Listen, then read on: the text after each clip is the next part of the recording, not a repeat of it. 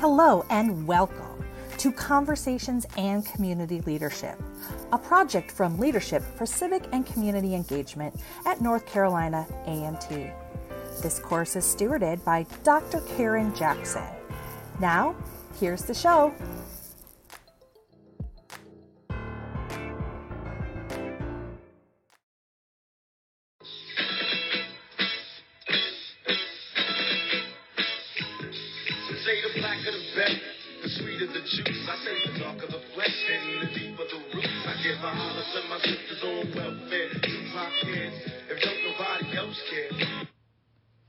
Hello, my name is Shalee Forney, and I will be speaking about victim inclusion to reframe grief and loss among black youth in the United States. African American juveniles have grown up in environments that are often underserved. They have seen childhood friends, family members, and classmates murdered. Social welfare, welfare services may not be readily available. They may be, may be culturally acceptable to serve this population. These juveniles are disproportionately represented in the juvenile justice system at an alarming rate. Most have entered the system at an early age and have experienced complex, chronic, and acute forms of trauma. They face many life changing challenges such as loss of livelihood and family separation. They are unsure of how to process and deal with grief in ways that are healthy and do not result in re victimization and recidivism and intergenerational trauma. Restorative justice can promote resolution of this trauma within the juvenile justice system. An extensive literature review examined how restorative justice can support the rebuilding and repair of communities that have been harmed through victim inclusion, victim offender mediation, and sentencing circles. Reframing grief in juveniles is a healthy way for juveniles to learn how to cope with the loss as well as how to move forward in life without the loss negatively affecting their mental well-being and putting them at further risk in the criminal justice system. So how do we reframe grief in minority juveniles within the juvenile justice system through restorative justice? So first I want to talk about minority youth grief and the response to that. So minority youth grief looks a little bit different from any other grief. Minorities are two times more likely to have lost a father and three times more likely to have lost a mother. Not to mention being black in America and all of the senseless viol- violence that has been occurring um, and the deaths of young black males such as Trayvon Martin, Michael Brown, Tamir Rice, Michaela Bryant, Sandra Bland, Breonna Taylor, George Floyd, Ahmaud Arbery, and here recently, Ralph Yarl. Thankfully, he's still alive. So just imagine all of the grief that they're carrying and the weight of their uh, of the world essentially on their shoulders of just being a black juvenile in America. Other forms of black um, of grief in America are abandonment, school behaviors, running away, abuse, delinquency, hunger, mental health, instability. So what is the response to these minority types of grief? So more than likely it's going to be a referral to the Department of Juvenile Justice, police involvement, court involvement, probation, diversion plans or contracts, detention centers, and out-of-home placements. So there's already a racial grief gap. So I want to talk to you about another racial gap, such as the DMC. So I'll, there's two pictures that I want you to have in your mind. So one picture is a picture of a detention center, and the question around that detention center is, what's wrong with you? And then the other picture is a picture of a beautiful home, and the question around it is, what do you need? So when you think about those two pictures, I want you to think about the DMC, the disproportionate minority contact. This was created by the Governor's Crime Commission in 2002 to investigate the disproportionate amount of minority juveniles that were coming into contact with law enforcement. Findings showed that about 69% of minority juveniles that were coming into contact with law enforcement, more than likely they were going home to that detention center at the end of the night. And 31% of um, white juveniles that were coming into contact with law enforcement, more than likely they were going to go home to a beautiful home at the end of the night. So how do we bridge those racial gaps? through restorative justice. So there are five R's in restorative justice respect, responsibility, relationship, repair, and reintegration. Juvenile justice was originally created to be more restorative, less punitive, and not to treat juveniles as adults. So, what does restorative justice look like? Who is a part of the process, and how do you do it? How do we do it? So who's a part of the process, of course, is a juvenile or the offender, as they're referred to, their families, counselors, therapists, law enforcement, court personnel, um, school personnel, anyone who is connected to a juvenile in any capacity can be a part of the process. And what does this look? What does this look like? everyone has a seat at the table. We have alternatives to detention, community-based programming, drug and teen court, family group conference and circles, mediation, victim inclusion, offender mediation. It's a healing-centered approach. And one thing that I want to talk about while we're on this um, conversations of healing, I want to talk about counter storytelling. It gives power back to the marginalized voices. Um, throughout history, we have always been told many stories about what happened, when it happened, how it happened, and who it happened to. However, much of that is told from the account of the, those of marginalized communities. How often have we been allowed to tell our own stories and share our own experiences through truth and knowledge? There is a great history of our voices being silenced from the votes to the media. It is important to tell our own stories and give back power to our voices. Counter storytelling is a tool or methodology used in critical race theory. This tool challenges and critiques the dominant perspectives on the accounts that happened in history. Not only does it challenge and critique, it also deconstructs dominant stories and ideologies embedded in years of systemic oppression and racism. Counter storytelling fights against the knowledge and wisdom that we hold about ourselves, traditions, cultures, communities, homes, and even struggles. Stories can be told in many ways. Counter storytelling can often be produ- produced through music by some of your favorite artists. These mu- musical geniuses have been teaching critical race theory to the masses for years and years before it even had a name. Systemic oppression and structural racism can be heard through some of the greats such as Marvin Gaye and Tupac. Their lived experiences shared through music, specifically rap or spoken word, shed light and truth on the ongoing struggles that marginalized communities have faced over the years and even to present day. Through their music, you gain knowledge and structural about structural racism and the systems built to keep marginalized people vulnerable and oppressed, such as the breakdown of the family structure, the crack cocaine epidemic, violence, and lack of awareness or knowledge. So I want to talk about Marvin Gaye's song, What's Going On, released in 1971 and was known as a protest anthem. This song was co-written by Renaldo Benson and Al Cleveland. During this period, veterans were returning home from the Vietnam War and returning to a country where suffering and injustices were occurring. The artists could not believe what was going on in the world and began to question, what's going on? There were many protests held by anti-war activists and people who were wondering why young males were being sent away from their homes to serve a country that did not care about them. The social injustices continued to fuel the song as they honored and remembered the brutal riot, uh, Watts riot in 1965, where Marquette Frye was being pulled over by police while he was on parole. He was pulled over for dangerous driving without a criminal background of robbery, without a criminal background of robbery. This stop led to a fight with police and up to six days of civil unrest. This song told the chilling stories of mothers often crying for their sons and fathers studying war too often. It offered a cure of love for all of those who were socially constructed injustices. It shifted the narrative from war and violence to a narrative of love being the answer. This song is still played today with hopes of bringing out that love and cures and combats social injustices. So this brings me to Tupac's song Trapped, released in 1991. It talks about being trapped in a vicious cycle of poverty and violence. Being trapped in a system of oppression and violence creates an issue of mass incarceration, drugs, police brutality, and racism. He discussed how it feels to be trapped in his community and cannot even walk the streets without being harassed by police. Within the song, he also expresses how he feels trapped and turned against by his people. A life of feeling trapped creates issues that stem from structural and environmental racism, such as drugs and violence. Introducing drugs and violence into a community creates a lack of resources and competition between people in your community. As a result, no one is posed with the threat of survival and meeting. As a result, one is pro- posed by the threat of survival and meeting at an end to a means. Through this systemic oppression, one may be tasked with killing their own. Tupac refers to this as he got caught in the chains of his own game.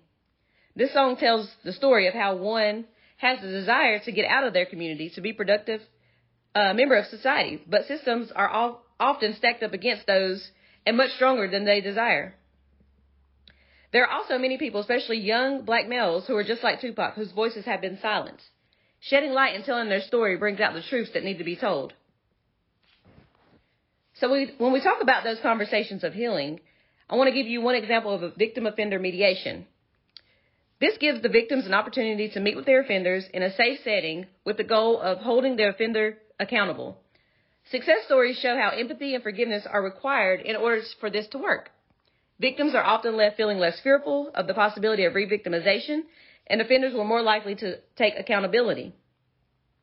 The child of one mother murdered the child of another mother.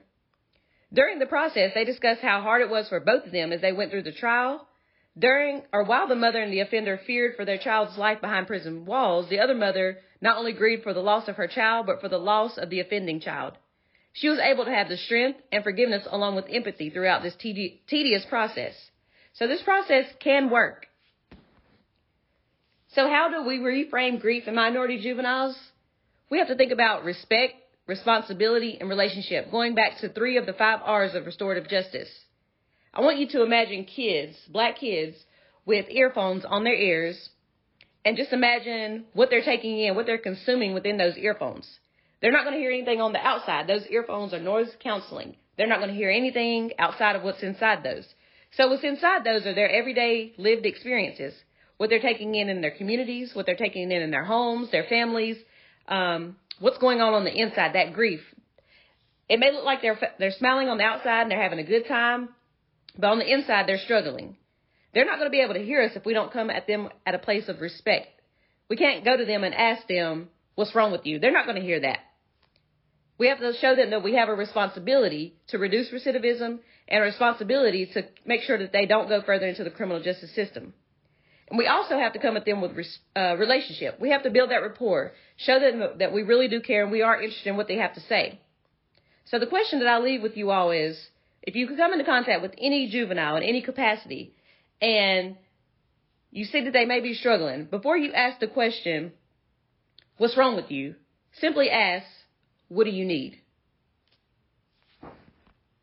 Thank you for listening to Voices of Refuge. I invite you to tune in to next week's episode where we will continue to bridge the gap.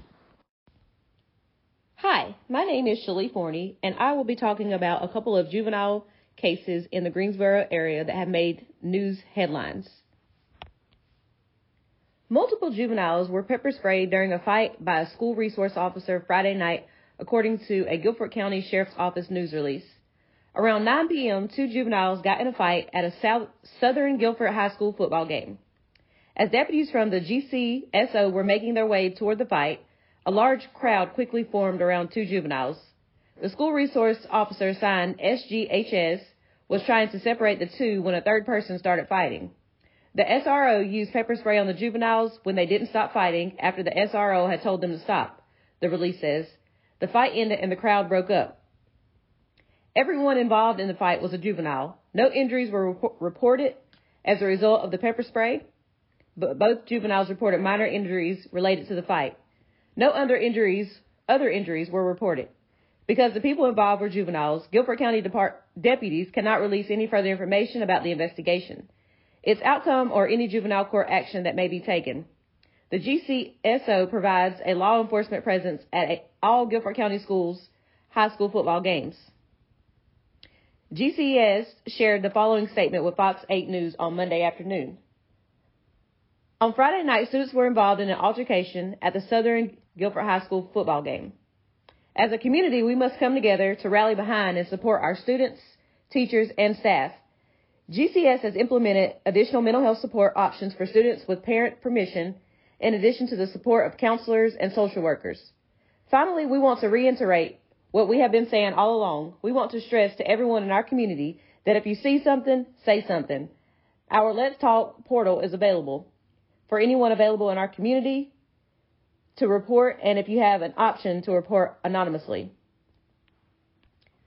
Another case study two ju- juveniles were detained for driving stolen cars after a brief chase, according to Greensboro Police Department. At around 11:10 a.m. on Saturday, officers attempted to pull over two juveniles driving two different stolen vehicles near the intersection of West Friendly Avenue and Allsburndale Drive. Police say that the juveniles attempted to drive away when the lights and sirens were initiated. However, one of the juveniles immediately crashed into another vehicle and was, that was not related to the investigation. After the crash, both juveniles exited the stolen vehicles and ran, but were both caught after a brief foot, foot pursuit, according to police. The bystander in the vehicle that was struck suffered minor injuries but was not taken to the hospital, police say. The juveniles were not injured. Next case study juvenile petition filed. Greensboro police said they have identified a 13 year old as the person of interest involved in the shooting death of 14 year old. Police said they delivered a juvenile petition to the Juvenile Court Services on February 28th. Shooting was um, happened on North Church Street. Next case study. Greensboro police have arrested a juvenile suspect who robbed the Wells Fargo on Randleman Road on July 13th and the Wells Fargo on Battleground Avenue Tuesday.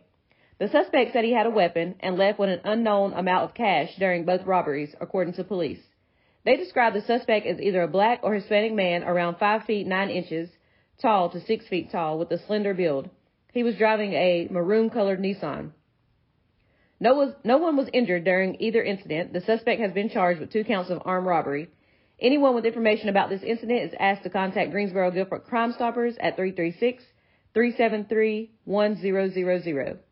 Citizens can also download the mobile P3 Tips app or for Apple or Android phones to submit a mobile tip or go to p3tips.com to submit a web tip. All tips to Crime Stoppers are completely anonymous.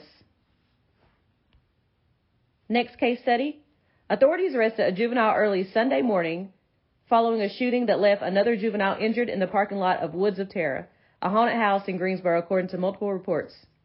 In a news release obtained by WGHP, officials with Woods of Terror said the shooting happened as of the last of the haunted house customers were leaving Sunday.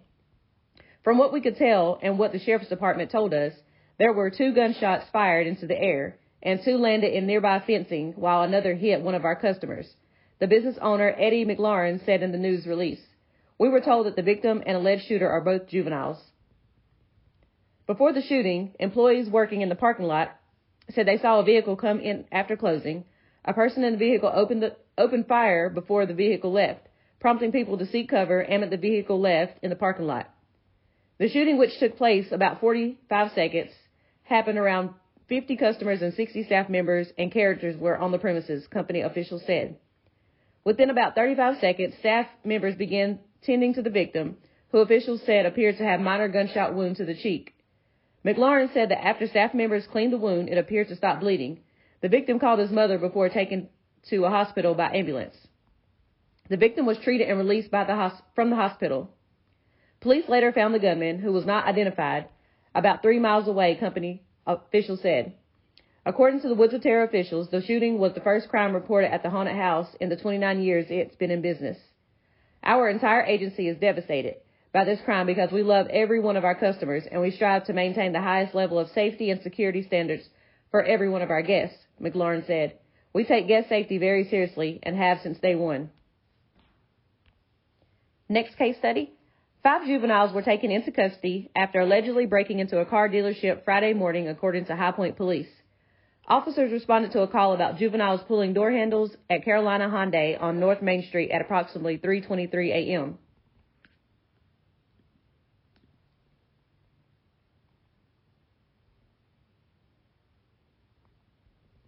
Three of the juveniles are currently facing charges, meaning two 16 year old and 17 year olds. They are charged with the following felony breaking and entering, felony larceny after breaking and entering, felony possession of a stolen motor vehicle. The other two juveniles who were taken into custody are 12 and 11. They are not currently facing charges related to this case, according to police. Officers said this is an ongoing investigation and additional charges are possible.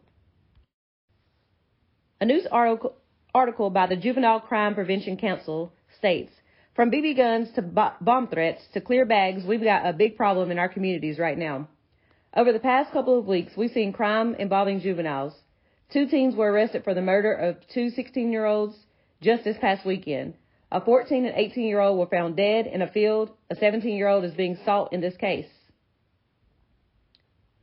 The JCPC essentially helps Existing programs find the money they need from the state in order to provide help to teens.